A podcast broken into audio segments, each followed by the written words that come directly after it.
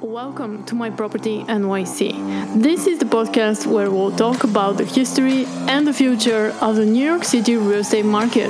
My name is Anna Zahova and I'll be your host.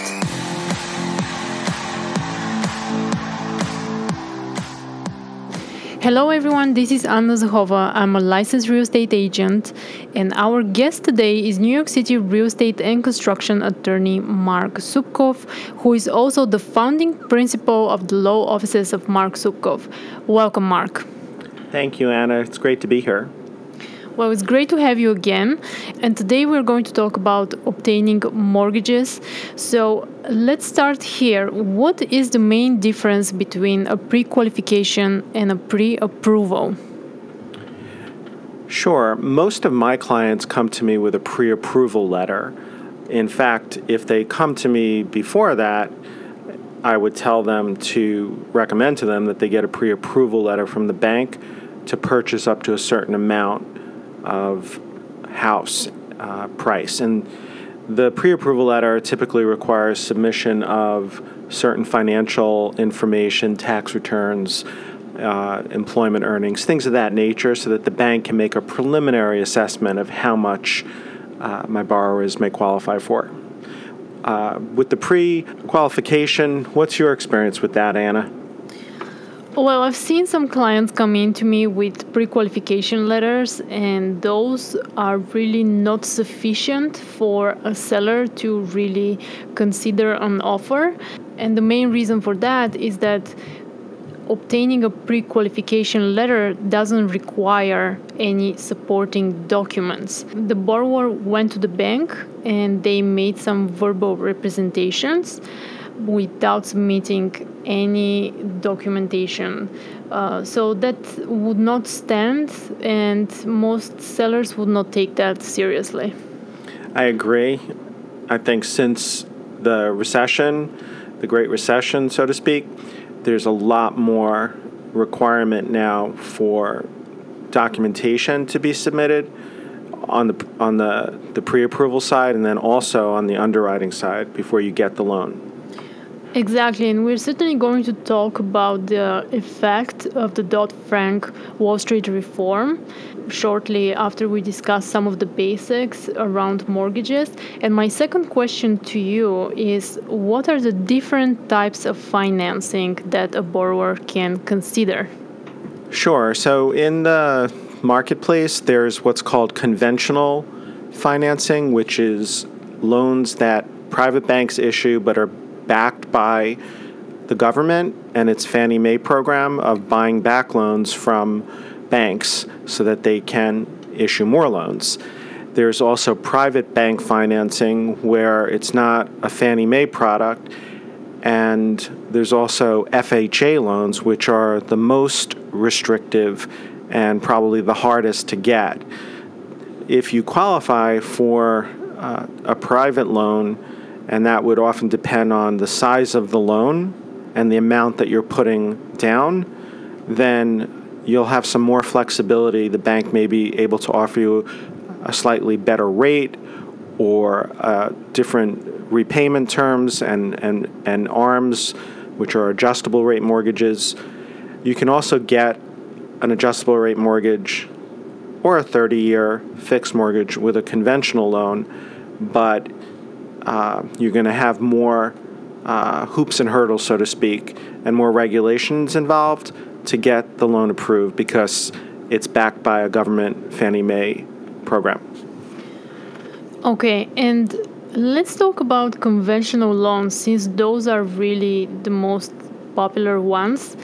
Uh, there are two types of conventional loans conforming and non conforming. And would you please tell us the difference between those? Yes, conforming loans are loans that, first of all, in a particular market location, are of a certain size or under. And if the loan that you're seeking is more than the cap for a conventional loan, then it's a non conventional loan, also known as a jumbo loan. Now, that amount will differ depending on what market you're in. So, in New York, the the cap for a conventional loan is going to be significantly higher than the cap for a conventional loan, let's say in North Carolina.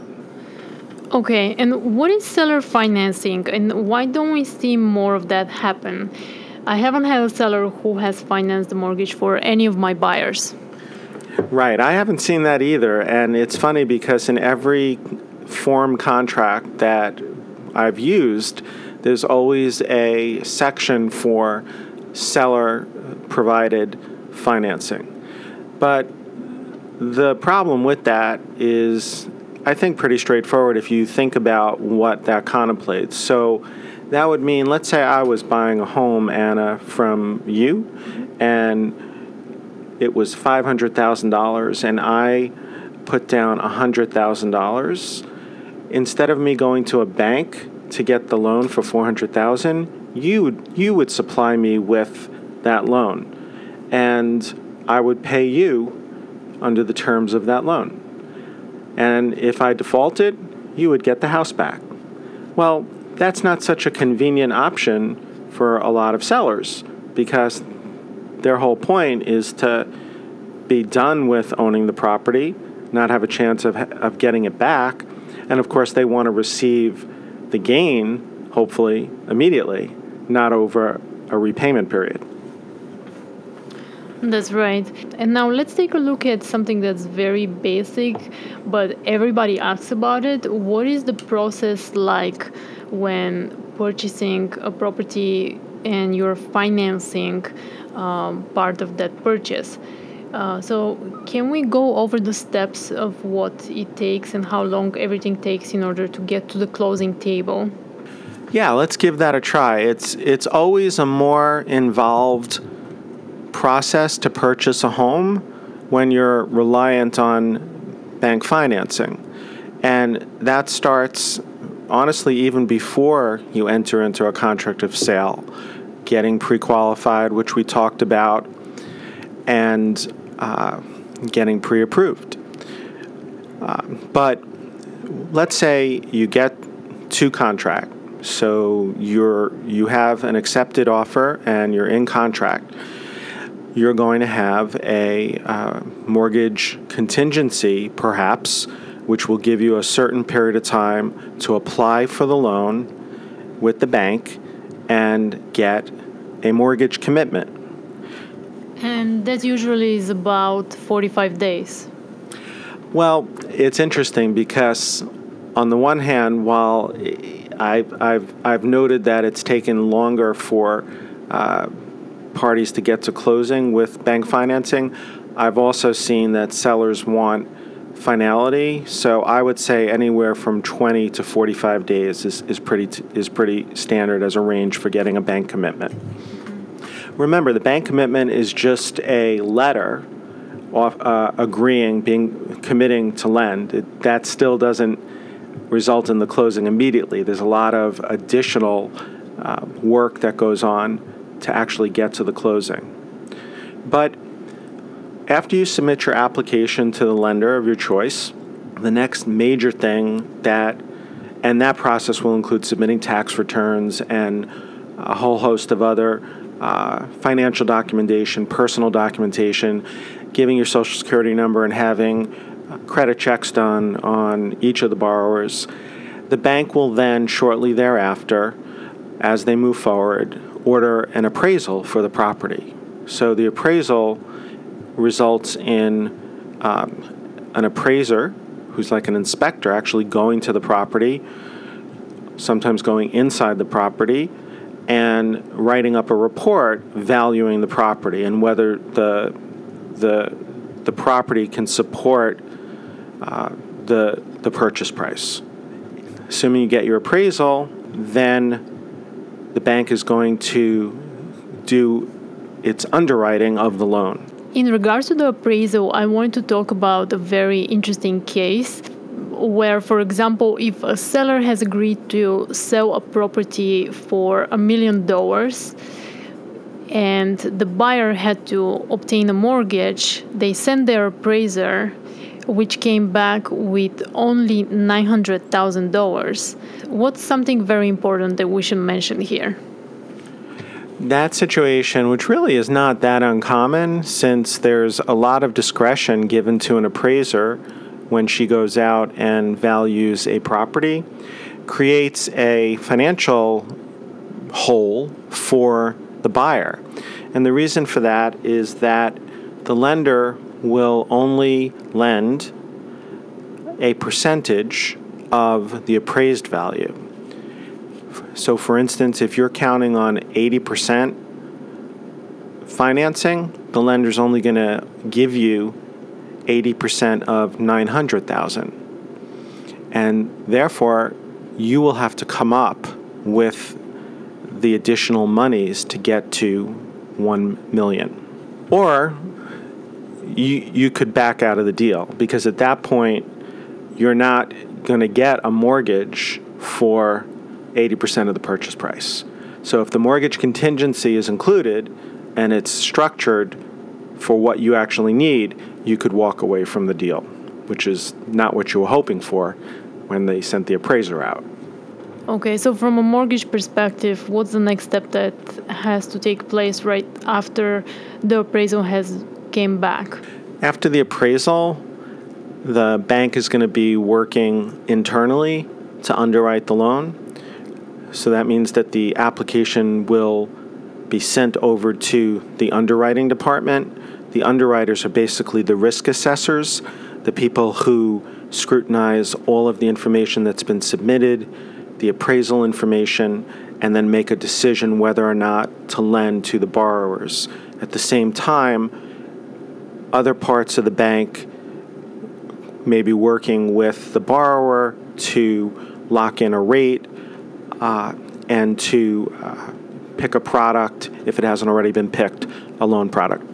Some clients like to lock their rates extremely early in the process, and some like to uh, lock them much later, hoping that they're going to get a uh, lower rate. Can you tell us more about that? Some people, depending on their risk tolerance, some borrowers will lock in a rate uh, as soon as they uh, as they have a contract of sale. Other borrowers may wait until they get closer to closing because a lock in typically will only uh, be valid for a relatively short period of time between 60 and 90 days. So if you lock in too early, then you're going to have to relock in or extend your lock in and pay an additional fee. Locking in a rate is a bit of a tricky business because it requires, to a certain extent, a borrower's ability to predict how rates are going to change in the future. In the current environment that we're in, for instance, it, it certainly has been the trend that the Federal Reserve has been increasing rates, and that's resulted in mortgage rates increasing, but very gradually. So, in this type of environment, many borrowers want to lock in as soon as they can, which would be typically right after they have a fully executed contract.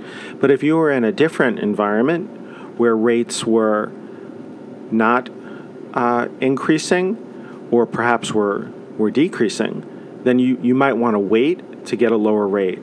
And also, you have to consider and factor how long you expect until closing because the rate lock in could expire after 60 or 90 days. And if you still haven't closed, you're going to have to buy an extension of a rate lock or relock in at a new rate.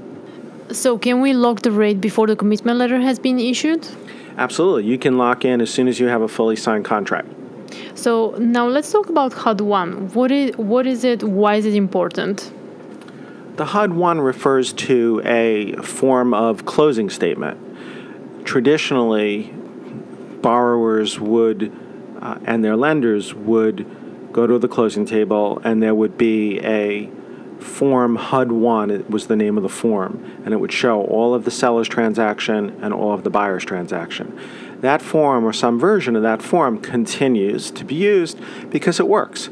So that's actually a settlement statement is that right?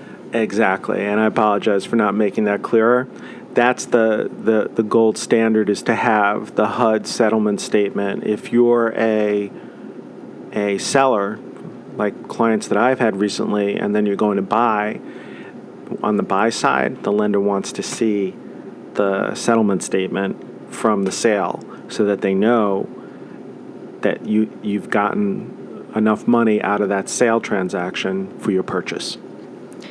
And that's also the same exact document that the buyer should receive within three days of their closing. Is that right? Correct. With the most recent round of federal uh, mortgage financing reform, there is a requirement that the lender provide in this prescribed uh, HUD form a full disclosure three days before the closing, the scheduled closing, of the transaction. And you know what? If the lender forgets to do it, and I've had situations, Anna, you won't believe it, where the closing gets adjourned, sometimes at the closing table, to provide that three day notice period. What is a private mortgage insurance or PMI? Can you give us a little more information on that? Sure. Once you find out what PMI is, if you're a borrower, you're going to have a huge frown on your face and want to do anything and everything you can to avoid having to pay for that product. What is it? It's an additional insurance product, this one for the benefit solely of the lender. And it applies whenever the borrower puts down uh, less than 20% as, as their own contribution to the transaction. And it can stay in place until you get to, uh, to 10%. Uh, or in other words, if, you, if the equity in the home has built up to 90%. But I want to uh, remind borrowers if they do have PMI insurance to pay attention to their annual mortgage summary statement because a lot of times they'll have equity built up to 90%. And all they have to do is contact their lender, and under the New York law, the lender is required to terminate the PMI. But if you don't call, they don't they don't remove it. So you might continue paying for something that you shouldn't be paying for. Exactly. And now let's talk about the effect of the Dodd Frank Wall Street reform, which we mentioned earlier. How did that regulation of mortgages issuance changed in 2014? Well, that's a, a really uh, complicated question. On the one hand, I know that banks are a lot safer now because they've tightened up their, their lending requirements. And to a certain extent, consumers are better off too because they're not going to get a loan unless they're more, they're more qualified. But on the other hand, because there's more regulation, what I've seen and what I think most of my colleagues who do real estate closings will agree is that it's more tedious, more burdensome for the borrower, and takes longer to get to the closing table. And in addition, certain people who may actually be qualified to get a loan because of their particular financial situation, if they're self employed and can't provide the, the paperwork to document their earnings, uh, they may not be able to get a loan at all and therefore not buy a home. That's right. And can you tell us how has financing changed and what are the three requirements that has been put in place since uh, the reform? Well, along the lines that I was talking about before, uh, the regulations have required that the loan product be fully amortized over the entire life of the loan. So that basically means that the borrower will be paying down uh, the loan, both principal and interest, from day one uh, unless it's a home equity loan or some other specific product where uh, it's an interest only period up front for a certain number of years.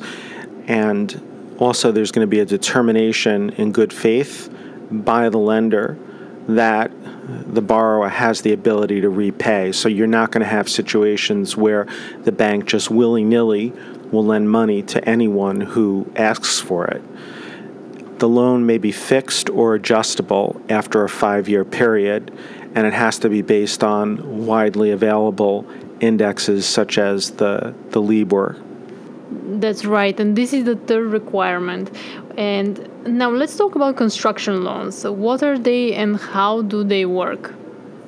I love construction loans. I'm so glad that you asked me about it, Anna.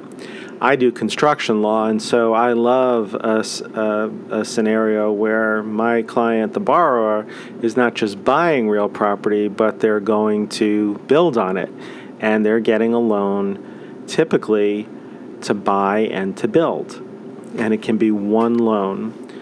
What you'll see is there'll be a closing initially on the purchase of the real property and also on the the line, the, the credit line for the construction costs. So, how does it work after that? Sure. So, after the closing, the homeowner now owns the, the vacant lot.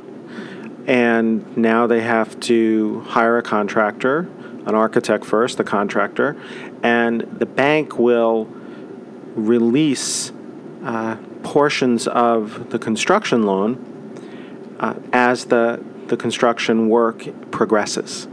And what happens with the loan once the construction has been completed? At the end of the project, and assuming the whole uh, construction line has been used and the, the, the home has been completed, there is typically a, an automatic conversion of the construction loan to a permanent financing typically a 30 year fixed mortgage. So the borrower gets the benefit during the course of the construction of uh, basically a line of credit, which is typically a, it could be a variable interest rate, could be a fixed interest rate, but at the end of the construction project, the whole loan will typically be converted, usually automatically, into a permanent loan for an extended period the construction loan will just be for a short period, could be two to three years, and then at the end of the construction, it'll convert to a long term loan product. Right. Well, thank you, Mark, for coming out today. And this was extremely helpful, and I hope our listeners have benefited from it. Can you share with our listeners where can they find you? Yes, absolutely. And you know, this has been informative, but this is really just touching the, the surface. And you know, it would be great, Anna, if we, we could get a, uh, a mortgage broker consultant, uh, you know, to, to come talk about some of the specific hot topics in, in financing today. I'm always reachable at designandbuildlaw.com, and my email is info at designandbuildlaw.com. Thank you for being with us today, and I look forward to our next episode in which we are going to talk about tiny houses. Thank you for listening to this episode of My Property NYC. Please leave us a review on iTunes and subscribe to our channel.